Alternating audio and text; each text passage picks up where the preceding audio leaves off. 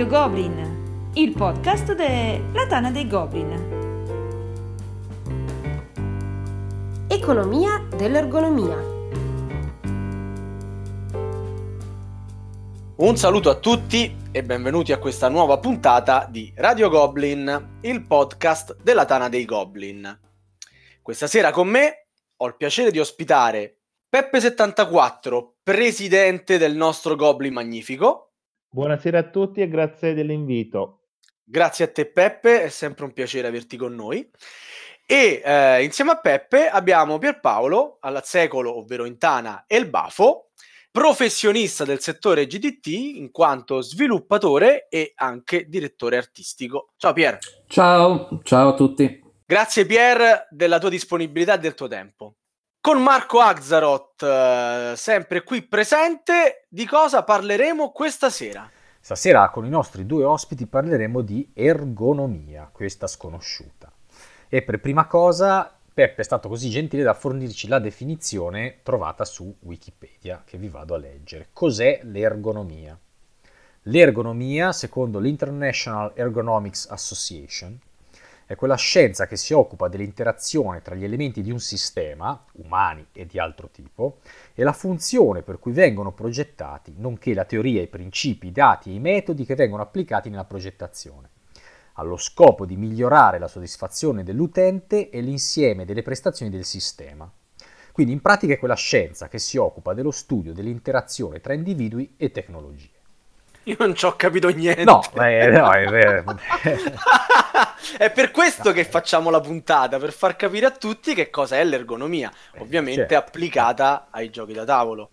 Bene, e, e, e, quindi partiamo subito dal nostro El Bafo, che è sviluppatore presso la Thundergriff Games, per farci spiegare qual è la differenza tra materiali ed ergonomia e perché in una recensione queste due voci sono separate. Ah, il perché nella recensione sono separate ce lo devi dire tu al limite. Perché Se sono due voglio... cose diverse, no? Spiegaci. Perché spiega. non per forza un materiale è, è usabile nel modo corretto, perché magari un materiale può essere ottimo, ma può non soddisfare le necessità che richiede il gioco per essere compreso. Facciamo un esempio banale che così riesco a farmi capire. Race for the Galaxy, ad esempio, ha dei materiali che sono delle carte che magari sono fatte bene, ma su questi materiali ci sono delle icone che sono poco capibili. Per cui i materiali sono buoni, ma a livello ergonomico non funziona troppo bene perché eh, si comprende difficilmente. Quindi, per dirla molto semplice, diciamo che è così. Insomma, la differenza è questa, sono due cose nettamente diverse. Quindi Poi, l'iconografia, i materiali molto spesso... Scusami, l'iconografia funzionale in un certo senso fa parte comunque anche dell'ergonomia. Fa parte dell'ergonomia, sì, esattamente, era quello che intendevo. Cioè il materiale può essere buono, ma la parte ergonomica può essere completamente slegata dal materiale, perché eh, richiude molti aspetti che, che, sono il gesto piuttosto che la comprensione, quanto è naturale giocare un gioco, perché per fare un'azione, per, per riuscire a produrre un risultato all'interno di un gioco, uno può fare svariate azioni e queste azioni possono essere gestite sempre in modo diverso. Per cui nel momento in cui vai a sviluppare eh, la meccanica di un titolo, devi stare attento a, a, rendere ogni azione il più naturale possibile, cioè eh, renderla digeribile da subito al giocatore. Non so se sono riuscito a farmi capire, forse... No, in realtà sì. Okay. Beh, facciamo qualche altro esempio pratico, così lo capiamo subito. Al di fuori della, um, del mondo dei GDT, senza divagare troppo, sì, cioè, l'ergonomia ha un'applicazione vastissima, no? Se tu vedi uno, come è fatta una plancia di un'automobile, è un tipico lavoro da ergonomo. Tu puoi dire che una plancia di un'automobile ti piace, non ti piace, è più bella di quella di un'altra, però se riesci a toccare i pulsanti giusti, se, se riesci a utilizzarla in sicurezza, se prendi un'auto a noleggio dove non ci sei mai salito sopra e la guidi all'istante e non ti impalli a accendere i fari o i tergicristalli, significa che quella plancia è stata progettata nella maniera adatta all'utilizzo. Non so se sono stato... Chiarissimo, tipo uh, la vecchia, il, il, vecchio cambio del maggiolone, quello degli anni 70, che era una cosa scomodissima, o l'accensione della 500, ma qua andiamo nella preistoria e non se ne ricorda nessuno. Chiarissimo, chiarissimo. Io volevo chiedere a, a Pier, Pier, tu ti occupi anche di ergonomia nello sviluppo, cioè quando sviluppi un gioco eh, guardi anche all'ergonomia. Sì, perché in realtà fa parte del, del- del design. Il design è sempre quello, diciamo, come, come dice Peppe. Quindi, perdona la domanda senza paracadute, hai un tuo schema per valutare l'ergonomia, o meglio, non per valutarla, eh, c'è un modo in cui tu vai a toccare tutti i vari punti in cui l'ergonomia entra in ballo. Adesso abbiamo parlato di materiali, no? Parlavamo del materiale che può essere parte dell'ergonomia, ma non è detto che sia l'ergonomia. Ci sono altri componenti del gioco da tavolo su cui tu focalizzi la tua attenzione quando pensi all'ergonomia? Guarda, io principalmente la cosa che, sulla quale mi concentro di più di solito è proprio il gesto, come dicevo prima. Ti faccio un esempio pratico di un gioco che in realtà non è ancora uscito, quindi troppo pratico non è, che però aveva un'azione, un'azione in particolare di questo gioco German, ti portava a fare tipo 6-7 gesti diversi, cioè prendo il lavoratore, lo metto nello spazio lavoratore, raccolgo tot risorse, le vado a vendere per ottenere una quarta risorsa, ok? Nel momento in cui ti ritrovi davanti a un'azione che fa perdere al giocatore molto tempo solamente a fare i gesti, già ti rendi conto che è qualcosa di naturale, perché è, è quel tipo di azione che all'interno del gioco ti costringe a ragionare più del dovuto siamo tutti giocatori esperti, diciamo, no? Vi sarà capitato mille volte quel momento in cui dovete fare un'azione e dovete riguardare il regolamento. Sì, classico. Ci sono determinati giochi che, in, che sono ragionati in modo tale da costringerti a fare questa cosa.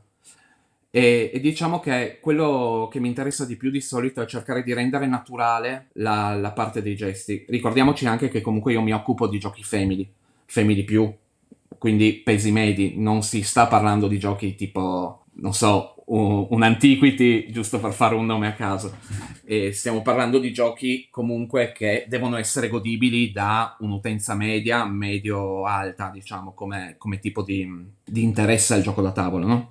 Ma anche il regolamento quindi fa parte dell'ergonomia, è inteso come è scritto il regolamento, non tanto perché dei gesti ci, ci hai già parlato, insomma, ampiamente. Sì, però è più complicata qua, perché di solito il regolamento ci sono delle persone che si occupano di scrivere regolamenti proprio perché seguono de- delle regole particolari che possono conoscere solo persone che si occupano di questo, no? Al di là di quelle linguistiche. Però sono due cose un po' diverse, perché è, è l'azione in sé che deve funzionare. No, secondo me è un'altra, è un'altra cosa, è, una, è, un settore diverso che richiede competenze diverse mm. e all'interno di una casa editrice ben strutturata penso che se ne occupino persone diverse. Sì, per fare un esempio pratico, noi ab- abbiamo persone diverse che si occupano di questa cosa. È chiaro che chi fa lo sviluppo affianca chi scrive il regolamento, no? Per ovvi motivi anche, insomma. Per, uh, per, tornare un secondino proprio ai giochi, agli esempi anche che ci eravamo detti, no? avevamo citato a questo proposito eh, della discrepanza tra quello che può essere un materiale, eh, materiali e l'ergonomia, Abbiamo fatto l'esempio, mm, non so, le, le Havre o Keyflower in cui devi sporgerti sul tavolo per guardare le, le cose che hanno gli altri giocatori perché potresti usarle anche tu. Oppure, ancora più significativa, a volte la discrepanza che c'è tra un materiale molto bello come può essere l'albero di Everdell e la sua effettiva ergonomia sul tavolo, che è invece eh, tutt'altro che comoda oppure ancora giochi con miniature mm, come poteva essere la vecchia La guerra dell'anello o Blood Rage in cui le miniature sono molto ingombranti e magari le regioni della mappa piccole e la basettona delle miniature va a coprire delle informazioni importanti sulla mappa, pur, quindi la miniatura pur essendo qualcosa che attira moltissimo lo sguardo e che favorisce anche le vendite, poi a livello ergonomico magari rappresenta un, un impedimento, Pier, no?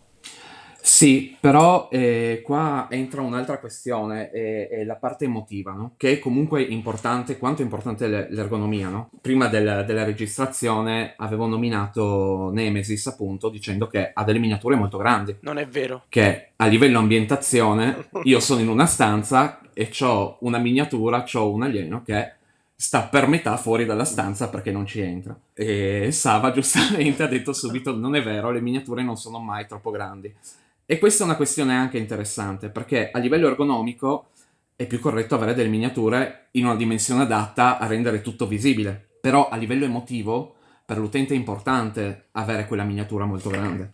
Quindi l'utente di per sé, già, c'è già il giocatore, è disposto ed è ben disposto a rinunciare a una componente ergonomica pur di essere più emozionato mentre gioca al gioco. Ed è un po' complicato da, da individuare questa cosa, è un po' complicata perché è molto soggettiva, no? Quindi devi essere in grado di, di valutare quanto un giocatore sarà disposto o quanto un giocatore anzi vorrà rinunciare a delle comodità pur di godere di un certo tipo di, di esperienza al tavolo, no? È chiaro che stiamo parlando di giochi non German puri, non astratti puri, anche se anche lì col passare del tempo i materiali stanno migliorando o, o banalmente io quarto, per fare un esempio che conosciamo tutti, ce l'ho in legno e lo gioco molto volentieri perché c'ho una versione grande in legno e la versione piccola non, Però, non me la comprerò mai ogni volta che poi mi dici una cosa, Pier, mi ispiri e mi fai venire domande diverse da quelle che avevamo pattuito prima. è, una, è una cosa. Allora, la miniatura grande su un esagono come quello di Nemesis, in cui compare il tipo di carta che andrai a pescare se farai l'esplorazione e il nome della stanza poi ben disegnata e quindi riconoscibile se proprio uno ci si mette un po' lì a guardare. Ma l'ergonomia un po' fallace di Nemesis per come ce l'hai descritta pochi minuti fa poteva essere quindi corretta magari con una simbologia che potesse spiegare ogni stanza che tipo d'azione ti possa permettere di fare, no? O sbaglio? Assolutamente sì, però considera che in realtà nel caso di Nemesis non è poi un errore così grave, è un esempio su tutti, no? Perché poi comunque Nemesis lo puoi godere tranquillamente il gioco, anche se la miniatura è gigantesca, no? E, è un esempio su tutti. Mm, Marco prima ha parlato di Blood Rage avere una miniatura molto ingombrante sul tavolo è di base uno svantaggio, no? Perché occupa la vista. Certo, non so copre se magari delle informazioni sul tabellone. Copre delle informazioni, ma, esatto. Ma passando proprio anche al tabellone stesso, no? Quanto è più bello visivamente ah. avere un tabellone grande, non so, il trono di spade, eh, certo. quello da giocare in 9, oppure un tabellone magari con delle texture molto dettagliate, no?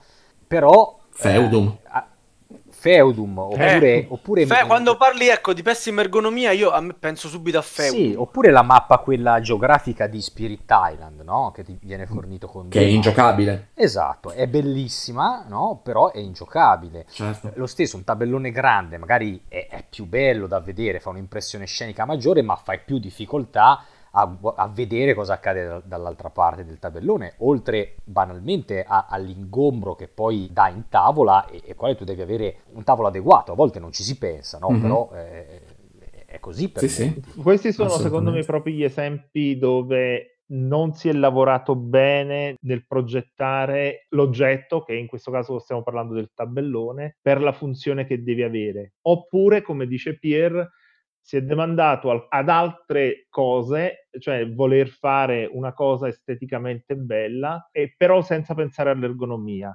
alcune volte ci si può passare sopra. Per esempio, io Nemesis, sinceramente, non, non, è uno degli esempi che porterei come cattiva ergonomia. Sì, si può dire che le, le miniature forse sono un po' grandi, però tolto quello, non, non ho mai avuto difficoltà Ma guarda, la, a la giocarci. Cosa, scusa, Peppe, secondo me la cosa meno ergonomica di Nemesis alla fine è le prime due partite, il contatto continuo avanti e indietro dal foglio di riferimento delle stanze per vedere cosa delle fa stanze. stanza. Sì. Infatti, secondo Però... me quello là è un gioco che non ha pecche particolari. Si può discutere se ti piacciono o no le miniature grandi, però là entriamo nel eh, appunto diciamo di una questione di gusti, però non, non in problemi ergonomia. Invece sì, il tabellone ma Peppe, scusami, scusami un secondo solo. Io ho nominato Nemesis solo per prendere un esempio su tutti sulla questione della dimensione della certo. della miniatura e spezzare una lancia sulla questione emotiva. È chiaro che Nemesis è assolutamente giocabile. Scusa la piccola interruzione, prego.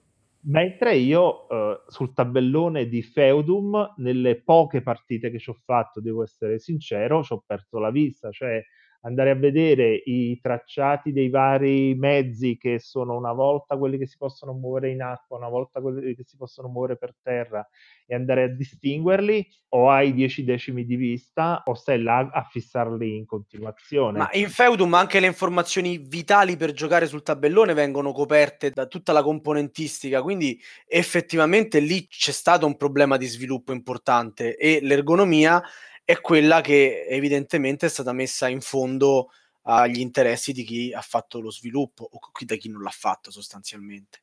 Comunque Peppe, dici pure, facci pure qualche esempio. Un altro che mi viene in mente molto eclatante, Agra, un gioco della Queened Games di qualche anno fa che avevamo valutato anche per il Magnifico, e che è un gioco che ha degli aspetti interessanti. Il tabellone è fatto da una firma importantissima, Michael Menzel, sperando di pronunciarlo bene, molto bello da vedere, però poi quando inizi a metterci sopra le mani, sia per andare a vedere le informazioni che ci sono, sia per alcuni dettagli tipo componentistica in legno non adeguata agli spazi dove devi andare a appoggiare questi segnalini in legno, questi lavoratori in legno, ti accorgi che là sembra proprio che è stato fatto un lavoro disgiunto, cioè Michael Menzel avrà disegnato il suo tabellone che tra l'altro sul retro è anche riportato proprio come un quadro e poi qualcuno gli ha messo sopra i, i segni per giocarci. Quello non è un tabellone, mi ricorda... Oltretutto è grossissimo anche, io mi ricordo. Esatto. Ci stava a fatica sul tavolo 180x120, cioè se non avevo un tavolo così grosso non ci stava. Mi ricordo quando iniziavo a, a, scrivere recensioni, un gioco vecchissimo, Siena di, di, Papini, se ve lo ricordate. Come no, un quadro. Il tabellone era un quadro. Eh, quello là è un quadro bellissimo del Lorenzetti, un affresco del Lorenzetti favoloso però appunto io mi ricordo che feci il commento, va bene, l'affresco del Lorenzetti eh, gli vuoi dire qualcosa? No, però se lo devi andare a utilizzare come tabellone ti accorgi che non funziona banalmente. Quindi una cosa è la ricerca dell'estetica e ci sono tanti esempi però di giochi che sicuramente sono bellissimi da, da vedere, però non hanno ergonomia. Sono due cose separate. Il brutto dell'ergonomia che è una cosa che secondo me è difficile da vendere perché se un gioco è bello esteticamente, se una miniatura è bella, la riesci a far vedere, riesci a far presa sull'utente, il tabellone lo puoi, puoi fare una, uh, un'immagine ingrandita e farlo vedere e attiri l'utente. Se un gioco è fatto bene dal punto di vista ergonomico, Secondo me non ci sono vie di scampo, te ne accorgi solo quando lo utilizzi per quello che deve essere fatto, quindi giocandoci. E quindi secondo me è una cosa molto difficile da vendere come valore aggiunto, perché la vedi solo a prodotto finito e quando lo utilizzi. Altro esempio abbastanza eclatante per me, Founders of Gloomhaven, gioco di Isaac Childress, l'autore di Gloomhaven, dove sono state adottate delle soluzioni sia per il tabellone che per i colori delle differenti fazioni che alla fine fanno un miscuglio difficile da gestire. E qua si va in un altro vasto, diciamo, argomento che penso che tratteremo, cioè questo è un prodotto che viene dal finanziamento Kickstarter e fu su pressione dei uh, finanziatori che sono stati aggiunti nove differenti colori per i componenti per ognuna delle fazioni, cosa che se avete provato a, a giocare a Founders of Gloomhaven è qualcosa di totalmente inutile e quindi alla fine non riesci a gestire bene questi colori. Uno diciamo dei punti cardine per avere un buon tabellone e una buona componentistica ergonomica è secondo me il codice colori chiaro se tu perdi questo elemento um, non riesci ad avere un gioco utilizzabile nella maniera corretta.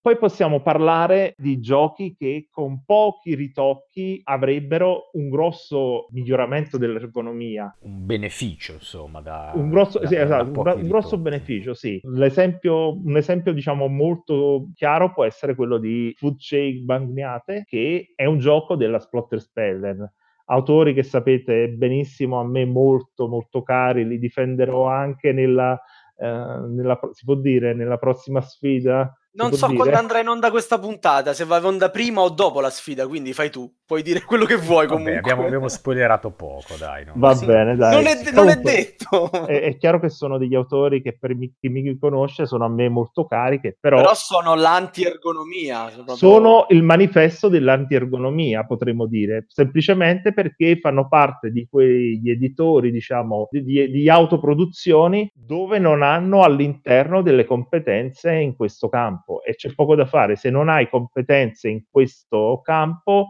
o ti riferisci a professionisti esterni oppure semplicemente nei prodotti che metterai nel mercato queste cose non ci sono. Quindi i, i giochi della Splot Expert potremmo parlarne quanto ne vogliamo per quanto sono belli e io ne parlo sempre volentieri ma dal punto di vista ergonomico sicuramente sono delle frane. E Magnate, per esempio, pochi accorgimenti avrebbero fatto sì che poteva migliorare tantissimo. Per esempio, le milestone sono rappresentate nel gioco da delle carte che sono difficili da, da gestire tra le tante altre carte che ci sono, quanto banalmente una plancia con un indicatore di eh, le milestone raggiunte da ogni giocatore migliora il gioco. La plancia è, in vendita sul BGG Store, ma non è messa nella scatola di FCM perché loro l'avevano pensato in un altro modo e qualcuno gli ha aggiunto, gli ha aggiunto la plancia e se voi giocate in quel modo vi accorgete che il gioco funziona senza ombra di dubbio meglio.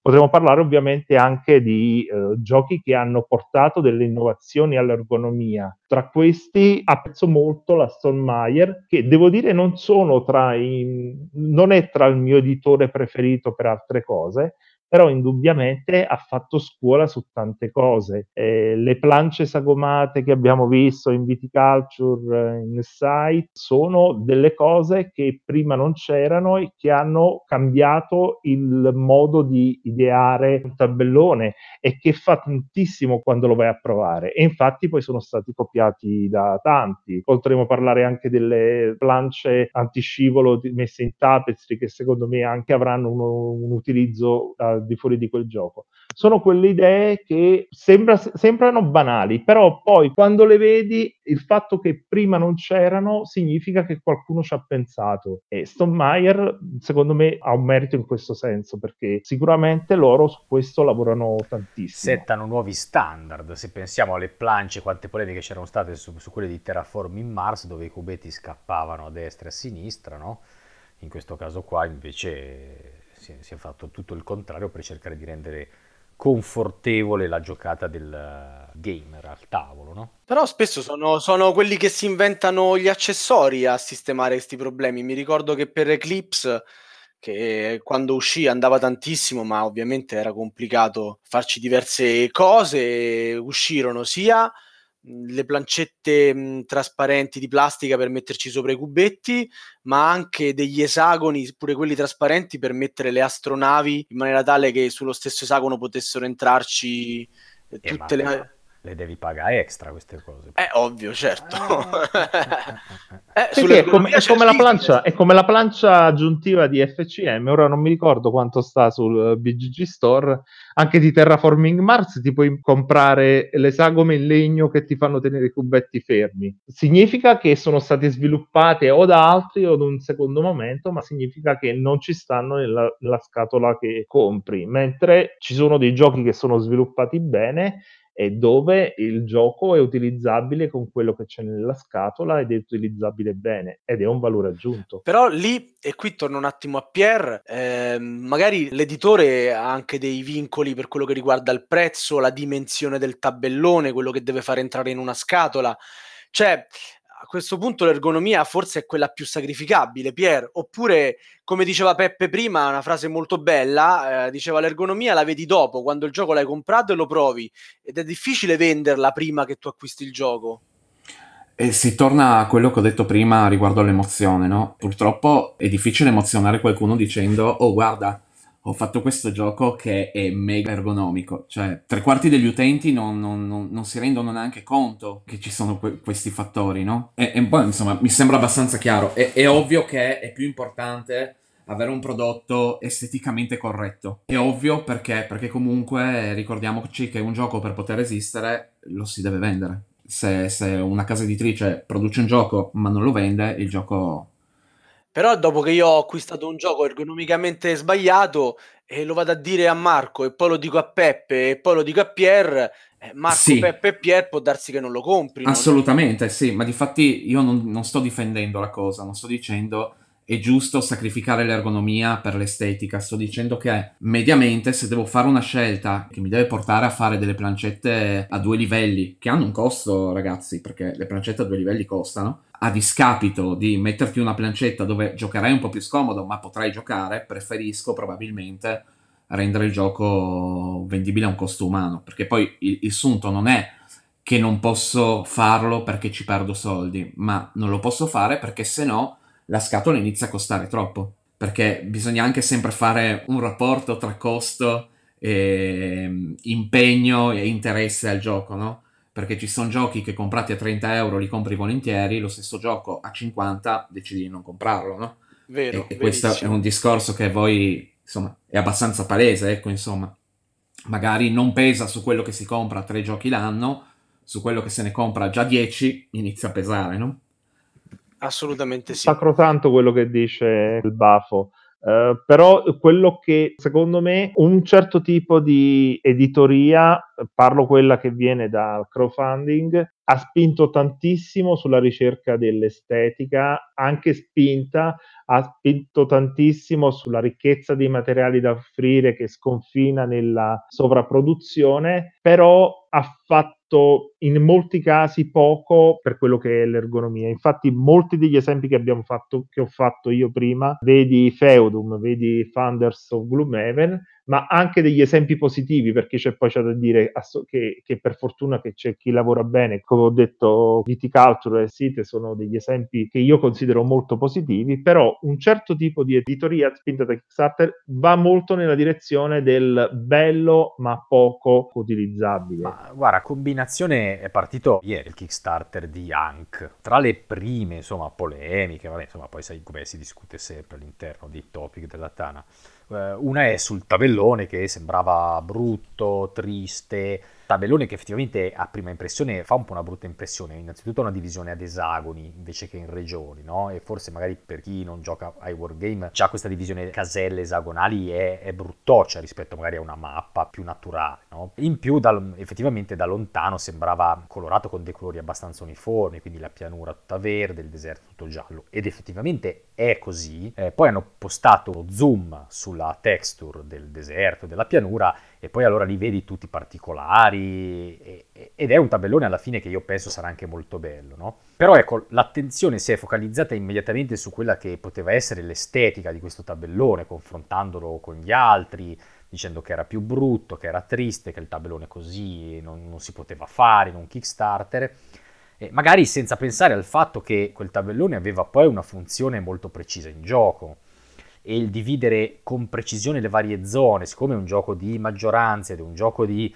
di movimenti precisi, se vogliamo dire così, eh, avere subito chiaro di quante caselle si può muovere una miniatura, dove può arrivare, che luogo può raggiungere, eh, quali altre miniature può influenzare, probabilmente a livello di gioco è più importante che non avere un tabellone molto bello ma poi visivamente più confuso, no? Per cui è, è, come dire un argomento assolutamente sempre vitale e, e ricorrente. Io penso che eh, vedendolo poi fu- funzionerà molto bene, anche se magari è un po' meno bello di quelli di, non so, di Blood Rage o di Rising Sun e, e forse poi giocandolo verrà apprezzato di più di quanto non è apprezzato ora che stiamo guardando il gioco solo attraverso la, la pagina del Kickstarter.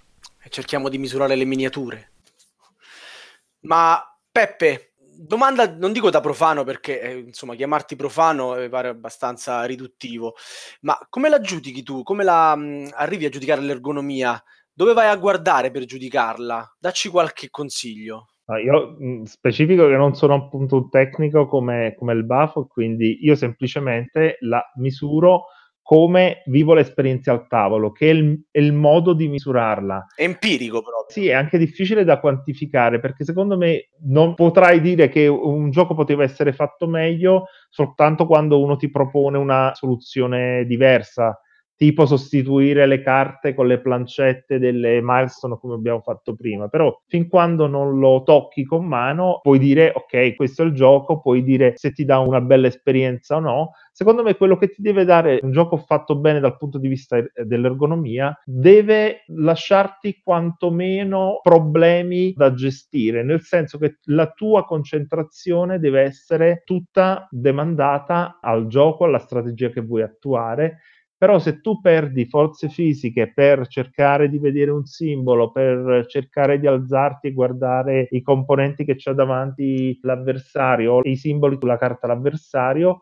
allora significa che tu stai eh, investendo delle energie in qualcosa di diverso ed un gioco progettato bene dovrebbe quanto più smorzare queste cose. È ovvio che non si possono eliminare e quindi è ovvio che non puoi neanche fare una classifica perché ci saranno dei giochi che per la loro natura queste cose te le ritrovi. sta a chi progetta il gioco farle apparire quanto meno pesanti possibili. Ok, quindi Pier, eh, Peppe mi ha un po' anticipato la domanda, a chi è che spetta questo compito ingrato di, di migliorare l'ergonomia o di mettercela proprio? Cioè, mi pare di capire che il designer butta giù le sue meccaniche, eh, fa quadrare i conti, però poi un po' si disinteressa dell'ergonomia, no? Eh, allora, è, è, è, un po' complicato in realtà, perché...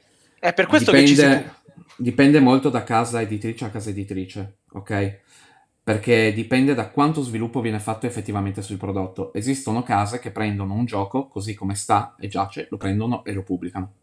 Esistono case che su un gioco ci lavorano un anno almeno ci lavorano il necessario per portarlo a, ad essere adatto al loro catalogo. Ok? Perché anche, anche la questione dell'ergonomia è comunque relativa, perché il, probabilmente l'utente che gioca ad Anacroni se ne frega che deve usare 2000 segnalini piccolini, lo gioca comunque perché vuole un gioco di un certo peso e quella cosa lì gli va bene, l'accetta. Per cui l'energia che magari la casa editrice deve valutare se spendere per risolvere questi problemi, le, può spendere per altro perché la sua utenza all'effettivo se ne frega. Questa è una cosa da tenere in considerazione, è un po' una banalità, però non è secondaria. Quindi chi si occupa di, de, dell'ergonomia all'interno del gioco dipende, mediamente chi fa sviluppo e chi fa direzione artistica. Sì. Che attenzione, è diverso. Sì, beh, io faccio in parte direzione artistica in realtà e lo fa principalmente Gonzalo da noi comunque sia, sono figure diverse, perché chi si occupa di fare la direzione artistica è una persona che sta sopra a, all'artista e sopra al grafico, che anche queste sono due figure diverse. E non è secondaria, anche questa cosa è importante, che sta sopra queste figure e dà delle indicazioni chiare su come devono essere fatti i vari materiali, sia a livello estetico che a livello di, di iconografia. Poi c'è l'illustratore che deve adattarsi alle richieste del direttore artistico e il grafico che deve fare il meglio per quel che riguarda il suo lavoro, cioè occuparsi di comunicazione, quindi rendere funzionali le varie icone, no? Quindi la risposta che alla tua domanda non, forse non te la sto dando, forse non te la so dare, ma molto banalmente ci sono molte figure che devono lavorare in contemporanea. E il problema che si pone più spesso è banalmente che in molte aziende non c'è un direttore artistico, ma c'è l'artista che viene chiamato a fare il tabellone e sono le competenze dell'artista che vengono utilizzate per spiegare il tabellone, ok? Per renderlo leggibile a livello meccanico. E non sempre l'artista ha le competenze necessarie perché non sono richieste per il suo lavoro.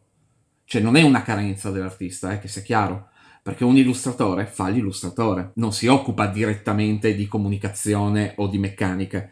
Potenzialmente un illustratore non ha mai giocato e mai giocherà il gioco che sta illustrando sta cosa va considerata, no? Oddio, eh, fa paura, no? Nel senso che... È il motivo per cui ti dico, un, ci deve essere un direttore artistico, ci deve essere qualcuno che si deve occupare dello sviluppo, perché è impensabile. Questo è il mio parere personale. Eh, eh se no fanno il quadro di Siena, fanno certo. eh, il, il, tabellone bellissimo di Caos nel vecchio mondo, però poi noi giocatori impazziamo a capire quello che c'è da fare. Ma Molto interessante quello che ha spiegato il Bafo. Altra cosa, se ci pensi, molte soluzioni ergonomiche, per assurdo, sui giochi più importanti a livello meccanico, che più, più pesanti, diciamo pesanti, poi alla fine vengono prodotte da, dai, dai giocatori. Perché vengono prodotte dai giocatori? Perché sono quelli che effettivamente ci giocano. Perché chi sta portando il gioco, magari il gioco lo inizia a giocare al vomito e smette di rendersi conto di quali sono le difficoltà nel capire quello stesso gioco perché ormai ce l'ha talmente dentro che viene fuori tutto automatico. Ci sono giochi sui quali io ho fatto serenamente più di 300 partite in fase di sviluppo, ma anche di più. Ci sono giochi che non so quantificare, io che ne so, per fare un esempio banale, prima parlavamo di Kickstarter, nei Kickstarter ci sono spesso i solitari, io ci sono giorni che mi sveglio la mattina, non mi alzo dal letto, tiro fuori il, il mio prototipo fatto a mano con forbice stampante e gioco il solitario dalla mattina alla sera e non faccio altro. È ovvio che a furia di giocare un titolo tu digerisci delle cose che gli altri probabilmente per digerirle ci metteranno una vita o magari per digerirle ci vogliono talmente tante partite che non sono digeribili. Perché poi la realtà dei fatti è che la vita di un gioco di quante partite è. E anche su questo. Eh, vabbè, su questo possiamo fare non una puntata, una serie di puntate. Eh, però fa parte di, di tutto, tutto, questo grosso mondo. Perché in realtà eh, parlare di ergonomia, noi stiamo parlando di design in generale. perché si tratta di rendere un prodotto usabile al meglio possibile, no? Tipo prima mh, Peppe proponeva degli esempi esterni, no? E, e come fare una porta scorrevole. Immaginatevi una banca con tutte le porte di vetrate, tutta la, la, l'entrata fatta a vetrate, e solo alcune di queste sono delle porte che si aprono in automatico, ma non sono segnate. Immaginate quante persone sbatteranno contro queste vetrate convinte di andare verso la porta. Il principio è lo stesso, no? Stai progettando male qualcosa. Va da sé che se vuoi fare un buon prodotto devi progettarlo bene. Poi se il livello scadente dell'economia è tale da rendere il gioco ingiocabile, poi ti tornerà indietro questa cosa e, e smetterai di venderlo e questo è inevitabile. Adesso ho parlato fin troppo, prego. Ok, no, no, no, no. Ehm, avevamo poi accennato un altro aspetto del- dell'ergonomia che magari in molti non, non notano o non considerano, perché in realtà non avviene nel momento in cui si gioca, ma avviene prima e dopo, cioè setup e desetup. Ci sono quei giochi mostruosi da mettere in piedi per per i quali preparare una partita è già essa stessa una mezza partita, quindi io penso magari ai, ai dungeon crawler che, che gioco abitualmente, da Gloomhaven a uh, Sword and Sorcery, Le case della follia. Shadows of Brimstone, sì, le case della follia, la prima edizione specialmente, che- insomma ci sono dei giochi vera- veramente mostruosi da preparare, ma anche da rimettere a posto, perché pensiamo ad esempio a eh, Zombicide, quando mh, già dalla prima edizione lo fornirono con tutta una serie di inserti in plastica molto belli, diciamo, che facevano molto lusso eh, nella scatola e che però erano precisi e adatti per ogni miniatura. E quindi se tu facevi l'errore di tirar fuori tutto, giocare senza aver scritto o aver fatto una foto sopra ogni inserto in plastica quale miniatura con precisione ci andasse dentro, eri rovinato. Io mi ricordo che, infatti lo feci, di- diventai matto, presi gli inserti in plastica e li buttai. La prima cosa che feci fu buttare gli inserti in plastica di Zombicide. Infatti, quando poi mi arrivò Mythic Battles, sopra ogni, diciamo, incavo nella plastica ci scrissi col pennarello, quello per, per carta lucida, cosa ci andava. Perché altrimenti avrei dovuto buttar anche quelli, perché avevo un fantastigliardo di, di roba, avevo fatto l'all-in di Mythic Battles, e pensare di, di tirar fuori tutto e giocare e poi non trovare do- dove rimettere a posto questa roba in maniera agevole era impensabile. Eh, sono anche questi du- due aspetti che a volte non vengono considerati, ma un setup Assolutamente da considerare. più agevole, lo stesso un setup, eh, possono semplificare parecchio la vita, specie a chi non ha un tavolo su cui lasciare apparecchiata la roba. Senza sconfinare nei wargame, quelli da due giorni di gioco in cui per forza devi avere 5.000 pedine e devi per forza avere un tavolo su cui lasciarli apparecchiati, perché lì non non viene contemplato. Il setup non non è un problema. Ma, ma scusa, ma in un gioco che ti dura due, due giorni veramente lo puoi anche accettare, così come io posso benissimo accettare, tu prima hai fatto l'esempio di Gloomhaven, penso che anche Sword and Sorcery possa andare in questo filone, anche se non ho giocato a Sword and Sorcery, però ho giocato molto a Gloomhaven, ok, un gioco che, t- che ha più di 50 scenari, modulare, a quel punto è il tipo di gioco che- a cui devi concedere qualcosa e quindi è ovvio che devi investire un po' di tempo a cercare i componenti giusti per montare lo scenario, i mostri di quello scenario, eccetera, eccetera. Però per fare un altro esempio di quelli che hai fatto tu, io mi ricordo una partita a Rising Sun, cioè stiamo parlando di un gioco che quant'è? Un'ora e mezza la partita a Rising Sun, dove il setup e the setup come tempo complessivo arrivò a quello della partita. Tra, come hai detto tu, co- cosa diciamo abbastanza eh, frequente nei giochi della Simone, che ogni eh, miniatura va messa nel suo blister, nel suo contenitore e alla fine per montare il tavolo e, e per, eh, all'inizio per montarlo, il tempo della partita fu quasi lo stesso. Secondo me questi sono estremi. Poi che ci possono essere dei giochi che sono talmente estesi, diciamo così, da dover richiedere di montare lo scenario, va bene, però casi come quelli di Zombicide o di Rising Sun, sì, secondo me sono degli estremi, dove significa che certe cose sono state pensate non per essere facilmente utilizzabili. Anche come pensi, diciamo, la scatola come pre-inserto sarebbe un altro argomento da, da, Ah, lì, da lì si approfondire. apre tutta la parentesi degli, degli scomparti dedicati alle carte che poi non contengono le carte imbustate. Di- disastro. disastro. vero, verissimo. Oppure lo, lo, scomparto famoso di Robinson Crusoe, il, la prima edizione italiana, che praticamente non conteneva i materiali, cioè era, non era stato pensato per quei materiali lì. cioè, e infatti era una delle prime cose che veniva gettata. E anche questo, questo argomento qua, anche tanto per, per ripetere la stessa frase, è sempre complicato perché gli inserti molto spesso li studiano le fabbriche, no? Proprio. Quindi è la fabbrica stessa che ti studia l'inserto. Per cui ci sono delle indicazioni che magari puoi dare per scontate. Ad esempio, il fatto che le carte si devono poter imbustare. Se tu non lo dici alla fabbrica, la fabbrica se ne dimentica di questa cosa. È particolare perché non è, è un progetto che raramente riesce a far fare fuori no? Perché l'unico modo per farlo è farselo fare dalla fabbrica, farselo mandare e poi valutarlo. No. A proposito di The Setup, anche se effettivamente vado poco poco fuori tema, il, il The Setup peggiore della mia storia è stato quello di FCM dopo averci mischiato insieme l'espansione. Impossibile rimettere l'espansione da una parte e FCM dall'altra, proprio impossibile. Ma andiamo avanti perché tanto di Splotter ne abbiamo già parlato aspetta, abbastanza. Aspetta che Paolo aveva un esempio virtuoso ah, di, di, inserto mm-hmm. fatto bene. The Gallerist. Lo dico sempre. No, è la cosa più bella di Mac vs Minion, è l'inserto, non so se l'avete giocato.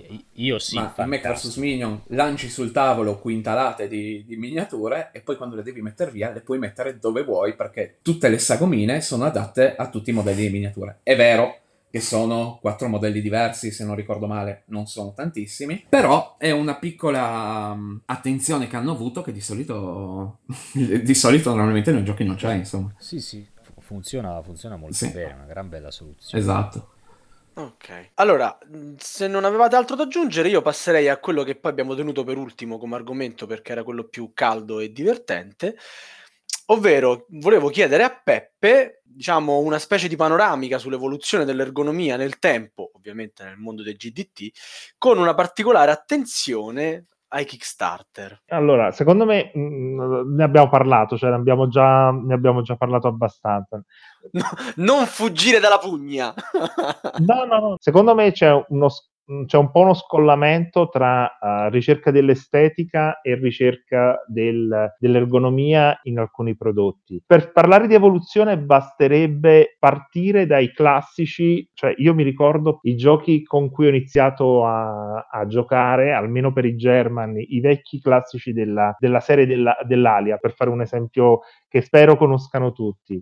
Allora, uno potrà dire che sono brutti quanto volete dal punto di vista estetico, ma dal punto di vista ergonomico quei giochi sono fatti di un bene assoluto. Basterebbe riprendere i dettami che c'erano in quei giochi e tenere quelle poche, diciamo, regole come base, cioè avere lo stesso colore per identificare una cosa, lo stesso simbolo sempre riportato sulle carte, sul tabellone, lo stesso font grafico quando devi riportare una cosa o sul regolamento, sul tabellone, cioè sono delle cose che penso che se parli con un grafico ti dirà che sono delle cose semplici, ma che poi vedi in, tanti prodotti moderni regole che vengono non seguite. E, a, me è piaciuto molto quello che ha raccontato su come si lavora in un'azienda, eh, quello che ha raccontato il Bafo, perché ti fa capire che cosa succede quando vedi delle cose che poi non vanno. Probabilmente quello che ha raccontato il Buff è come devono andare quando si lavora bene. Per fortuna abbiamo visto degli esempi che, che a volte le cose vanno, vanno, bene e vanno bene anche nei prodotti che vengono da Kickstarter. Abbiamo parlato della Sommire, abbiamo parlato di Mac vs. Mine, non è per niente banale. Cioè, Mac vs. Mine è molto bello da vedere. Se hanno trovato per una soluzione per cui tu puoi mettere i robottini in qualsiasi scomparto, sono quelle cose che ti sembrano semplici e vale a pensare, qualcuno ci avrà perso la testa per realizzarle bene così. Significa che questo processo, come l'ha raccontato molto bene il Bafo, quando trovi dei prodotti che non sono fatti così, viene rotto. Viene rotto perché? Perché io mi immagino, eh, magari a un certo punto tu hai che viene progettato un tabellone che deve avere dei segnalini rotondi, poi esce uh, lo stretch goal che ti fa sì che quelle miniature che devono andare sopra o quelle pedine che devono andare sopra su quei segnalini, invece di essere rotondi, sono sagomati o sono esagonali. e però poi non c'è il cortocircuito che dice caspita avevo fatto il tabellone con i segnaposto rotondi e ora li devo cambiare e ti trovi dei segnalini esagonali da mettere sui segnaposti rotondi. Sono delle cose che significa che non si è seguito un flusso, diciamo, logico nel progetto del gioco, oppure non c'è stata una figura come quella che ha illustrato El Bafo che ha tenuto raccordo tra le varie parti, per cui quando sono arrivati le miniature con la base esagonale, ehm, non ho avuto la prontezza di dire bisogna cambiare il tabellone.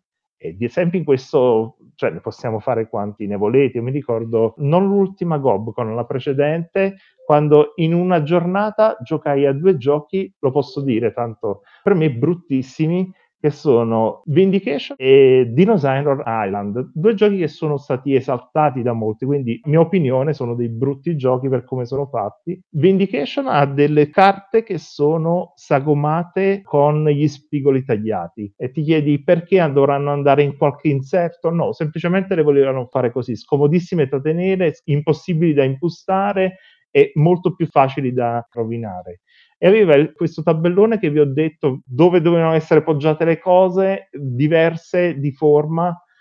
Dinosaur Island lo stesso, l'esempio del, del, dell'esagono sul tondo me lo ricordo benissimo perché io guardavo questi segnalini, mi avevano spiegato il regolamento, io stavo là a cercare di capire dove dovevano andare questi, questi lavoratori e non c'erano lo spazio adatto. E sono due giochi che sono stati esaltati per, per quanto sono belli ma secondo me sono dei giochi che alla fine io mi ricordo che me ne andai con il mal di testa per averli giocati uno dopo l'altro, sono dei giochi che a mio parere sono fatti male. E mi permetto di aggiungere solo una, una, cosina riguardo a questi processi legati a Kickstarter. Secondo me il problema non è tanto lo strumento di per sé, quanto il fatto che molte aziende che vanno su Kickstarter sono giovani. Essendo giovani non hanno tutte le figure necessarie per coprire tutte le necessità del gioco, no? Perché alla fine è un dato di fatto, uno può sapere di, di, di più cose, no? ma una professionalità assoluta non può esistere, no? una persona che sa di tutto. Ad esempio, prendiamo un gioco che credo sia piaciuto a tutti, se non ricordo male, mi sembra che a Zerot era piaciuto, Spirit Island. È un gioco che secondo me è molto bello, ma che pecca un pochettino di sviluppo, ad esempio e lo noti eh, nel momento in cui da un turno all'altro devi mettere quintali di cose sul tabellone e, e sì, la quantità di gesti che devi fare per rilegarmi al discorso iniziale è altissima. Ma, no? ma non solo, ma ho sempre pensato, per esempio, in Spirit Island, la, la regola con cui piazzi gli omini, come sì, si chiamano? È colori, stranissima, diciamo, sì. No? Sì, sì, è, è, ed è una regola che ti dice, vabbè, tu li piazzi in questo tipo di terreno solo se c'è un edificio su quel terreno o se c'è un edificio in un terreno adiacente, no? Eh, ora, si verifica una volta ogni 10 partite che tu non possa effettivamente piazzare l'omino. Cioè, eh, si, vede effettivamente che a volte hanno messo delle regole perché volevano che fosse così e poi non ci hanno pensato più di tanto se la regola funzionasse o no. Nonostante che rimane un, un ottimo titolo. Un ottimo gioco perché poi per altri aspetti è veramente esatto. molto, molto, bello, molto avvincente. Però si, si, vede che magari una sgrezzata in, in certi punti. Esatto. Eh, secondo me questo fa un po', eh, guardo un po' fuori tema, fa un po' parte del rischio effettivo del Kickstarter. Tu sai che stai facendo una scommessa effettivamente e questo è un dato di fatto. Dopo puoi essere d'accordo oppure no, però eh, fa parte del rischio di prendere qualcosa che magari esteticamente deve essere molto bello perché se no non riescono a fare a, fa- a, venderlo banalmente. Però non è, secondo me non è una questione di lo faccio molto bello e decido di non fare lo sviluppo bene, è una questione diversa, è magari sono in grado di farlo molto be- bello, ma non sono in grado di fare un grande sviluppo. Sì, sì.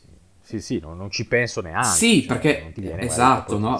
Feudum, per dire. Feudum, eh, adesso io non voglio entrare nel dire se è bello o brutto, però è un gioco che è interessante, però è ingiocabile per quel che mi riguarda, perché no, no, non riesco a capire, perché non posso stare due ore a, a farmi spiegare il gioco, a, a, cercare di capire il gioco, giocarlo quattro e uscire con mal di testa perché non ho mai visto che ci sono le bollicine eh, nascoste dentro il, il fiumiciattolo, no? Quelli sono problemi che, che, si risolvono solo se hai una struttura che è in grado di seguire un po' tutti i processi. E di fatti, secondo me, banalmente, l'azienda che ha fatto Spirit Island probabilmente farà altre cose buone, perché grazie a quello crescerà e riuscirà a fare dei prodotti più seguiti. Poi tutti sbagliamo, no? Che non è una, giusti- non è una giustificazione, eh, la mia, che sia chiaro. Ma, ma no, assolutamente. Poi si dice che sbaglia chi lavora, Eh, no? però Quindi sai cos'è? Per assurdo sì, perché poi è chiaro, quando ti occupi di un gioco, è chiaro che un anno dopo che, che ti stai occupando di un altro gioco, riguardi il gioco che è già uscito, che ha già fatto la sua vita, che, che sta vivendo di vita propria, vedi i commenti, eccetera, eccetera, magari dici, ok, a oggi queste cose le avrei sistemate nel modo migliore, no? Però anche lì eh, si cresce, cioè la professionalità purtroppo, cioè nessuno nasce completamente imparato, no? E si può sempre imparare. Il succo è magari impegnarsi e studiare, che però qua si entra in un'altra sfera di discorso. È un'altra cosa. Fantastico. E allora arriviamo al domandone finale classico di questo genere di podcast. Allora, volevo chiedere ai nostri due ospiti di eh, salutare i nostri ascoltatori con un consiglio su come riconoscere in parte l'er- l'ergonomia, dato che comunque abbiamo fatto un podcast su come riconoscerla, ma soprattutto come calcolarla, come a questo punto riconoscerla nelle loro scelte d'acquisto. Cominciare da Peppe. Ma mh, allora, io l'ho, l'ho detto, io sono un amante di giochi anche con poca ergonomia, però non è che piacerebbe avere dei giochi come quelli della Plot Spell e della Spielworks fatti bene. Eh, l'ergonomia come, va- come, Però come te ne freghi, li compri lo stesso, dai, Sì, su. sì, sì, eh. assolutamente, assolutamente. Però a chi consiglierei di valutare mh, bene l'ergonomia nei loro propri acquisti? Allora, intanto a chi ci vuole giocare i giochi, perché se uno i giochi li vuole solo tenere incellofanati o, o metterli una volta sul tavolo, diciamo che è un elemento effettivamente secondario. Se tu un gioco lo vuoi approfondire, vuoi vivere, allora ti accorgi che inizia a essere importante anche quello.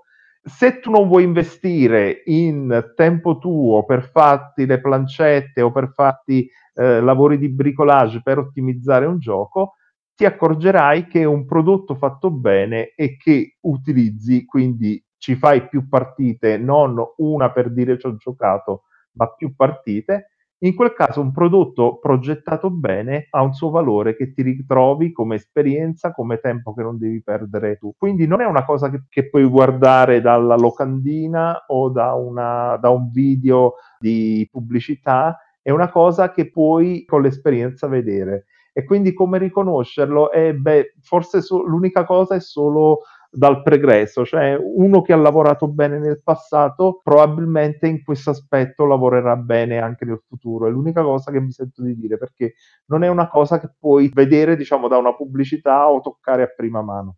Ok, Pier? Io invece dirò qualcosa di più banale, giusto per restare su- sul, comunque sulla mia, sul mio livello, e provate i giochi. Semplicemente l'unica soluzione è provare il gioco prima di, di acquistarlo.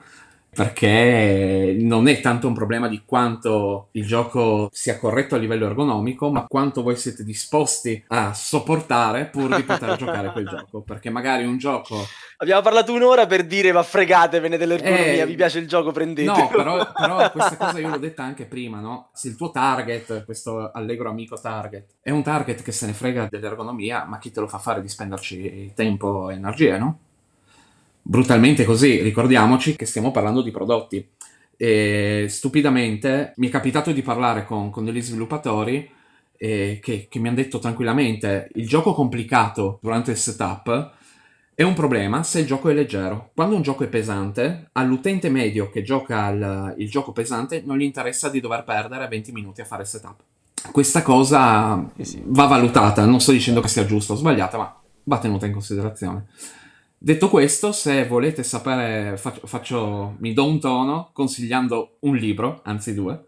Se volete sapere qualcosa riguardo allo sviluppo riferito all'ergonomia, ma in senso assoluto, non stiamo parlando di giochi, sono dei libri che non c'entrano nulla con i giochi, ma c'entrano col design in generale. E il design è design per tutto, quindi la progettazione sempre quella è.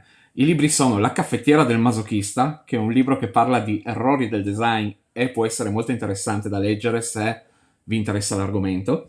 E l'altro che è tipo la Bibbia, cioè Arte come mestiere di Bruno Munari, che è il libro da leggere. No, scusate, non quello, ma Da cosa nasce, co- da cosa, nasce cosa Arte come mestiere un altro, sempre suo, molto bello. Ah, quindi tre libri. Tre libri, però di- diciamo quelli importanti sono Da cosa nasce cosa e La caffettiera del masochista, che sono i titoli più interessanti pensando a questo argomento.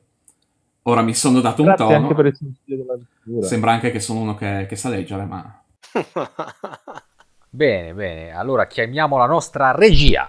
Ringraziando i nostri ospiti Pierpaolo e Giuseppe, vi invito come al solito a seguirci mettendo il mi piace alla pagina Facebook di Radio Goblin e iscrivendovi al forum della Tana dei Goblin su goblins.net. Se avete proposte, lamentele o complimenti da fare, potete scriverci via mail a podcast.goblins.net o entrando nel gruppo Telegram che è aperto a tutti. Vi ricordo inoltre che potete reperire le puntate precedenti, oltre che dal nostro sito, anche con Google Podcast, iTunes e Spotify. Grazie a tutti. Grazie, buonanotte. Ciao, Ciao a tutti. Ciao. Ciao, ciao. buona serata. Avete ascoltato Radio Goblin, il podcast della Tana dei Goblin.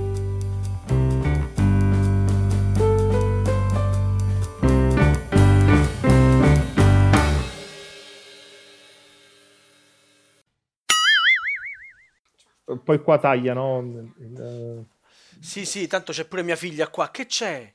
Devo Sto registrando. alta. Come la metto? Ah, alzo la racchetta di più o abbasso? Certo, la alzi, se la devi alzare la sensibilità, alzi la targhetta. Ora però, fino a che non ho finito, per favore lasciami.